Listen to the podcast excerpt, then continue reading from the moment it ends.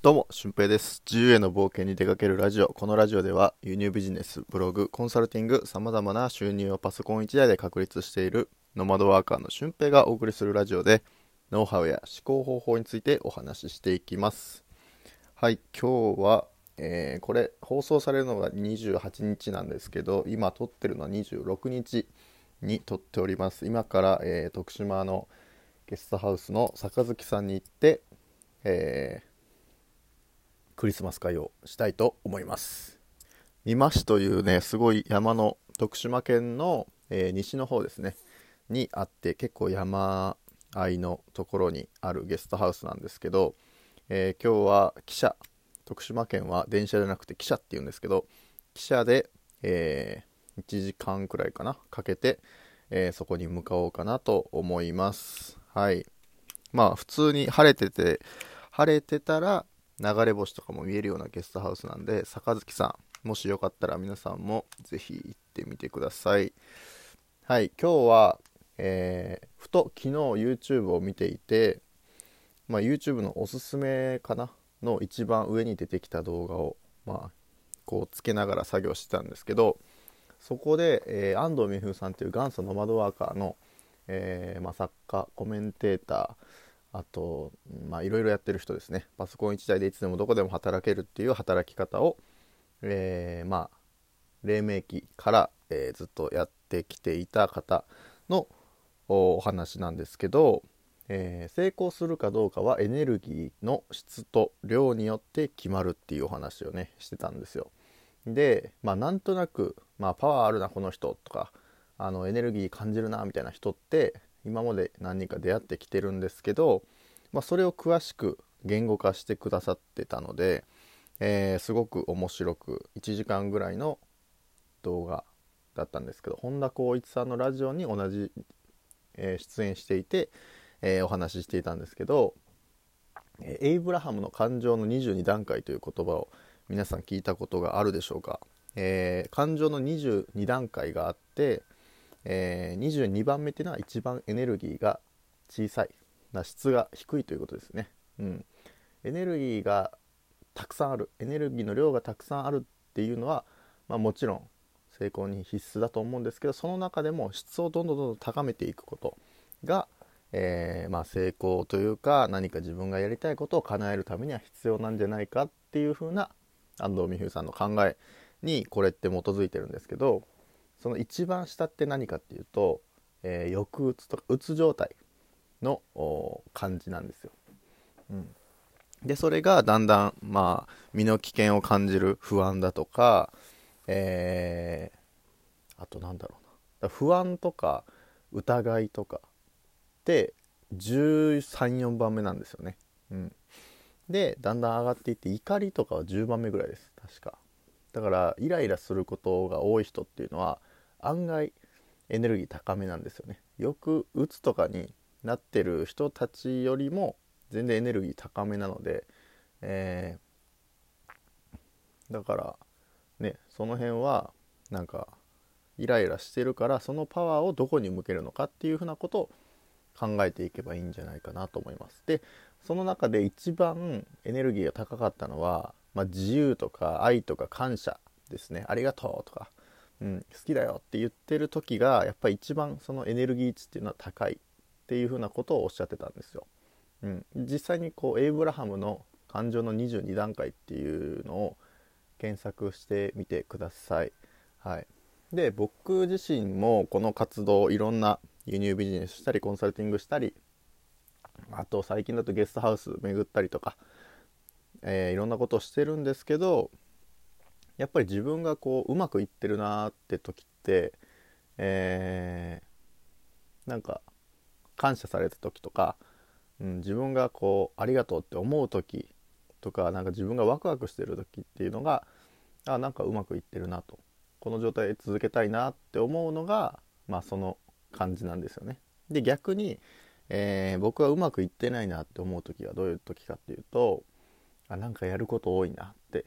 謎のこう嫌悪感というかうん見えないものに対してうわなんか多い気がするみたいな。やることが多くて終わらない気がするみたいな。忙しいっていう感情ですね。うん、ああいう時とかあと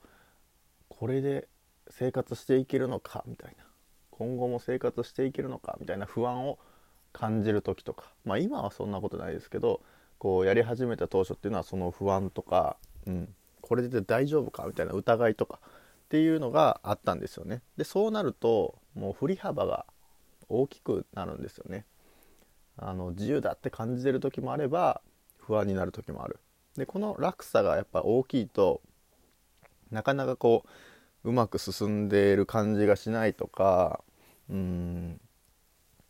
なんか不安がつきまとうような感じになってくると思うんですよ。なのでこう常にその高いエネルギー値で入れるためにどうするかっていうのを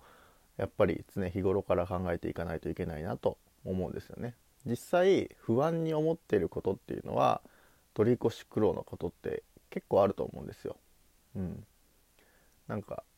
あお金がなくなって破産するみたいなことを思ってるけど実際今やってることをこう計算していくとそういうふうには絶対ならないとか。うん、で僕の場合だと、えー、ゲストハウスの取材をしに行く時にオーナーさんに声をかけてなんかめっちゃ面倒くさがられたりとか冷たい対応されたらどうしようとか謎のこう不安を持っていたりとか。ででも実際に話を聞いてみるともうありがとうございますと。こんな紹介してくださるなんてもうこのコロナで大変な時期にこんなことをしてくださる人っていないんでありがたいですっていう言葉をね、えー、実際は受けるんですよでもやっぱりその行動する前っていうのはちょっと怖く感じるんですよね。うん、でこのエネルギー値をどうやって上げていくのかっていうのは2つ方法があると僕は思うんですよ。で1つはこの今の自分がどういう感情が、えー、この22段階の中で一番多いのかっていうのを調べて一個一個こう上がっていく方法ですね。例えばうつの方だと22でもう上がっていくしかないんですけど、えー、次の21個目の段階っていうのは、えー、身の危険とかもう本当にすぐ抜け出せるような感じもしないような感情だと思います。はい、でそこからまあ悩みとか疑いとか不安とかに上がっていって、まあ、怒りとかあと希望とか満足するとかっていう風なえー、感情を一つ一つこう段階を一個上げていくんですよね。うん、でその感情を感じ取れたらあここじゃいけないっていう風なもう一個上に上がらないと自分はうまくいかないんだって思うと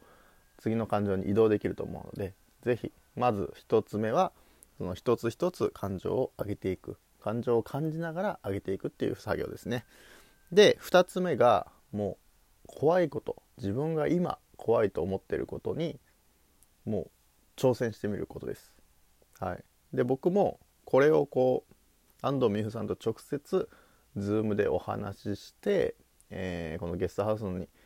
取材行くのめっちゃ怖いんですよねみたいな僕は話をしたらいやそれは俊平君の妄想だから何怖がってんの？みたいな感じでもうやるしかないじゃない？みたいな感じで背中を押してもらってあ確かに僕の妄想だったなっていうことで解決されることって結構あるんですよね。怖いっていう妄想を自分が起こしてただけで、えー、一歩踏み出してみるともう世界がパッと広がったりとかうーんその一個怖いことを乗り越えられたら別のジャンル例えば輸入ビジネスのジャンルでも、えー、一歩踏み出すような、まあ、ユーザーさんと直接取引の契約をしたりとか、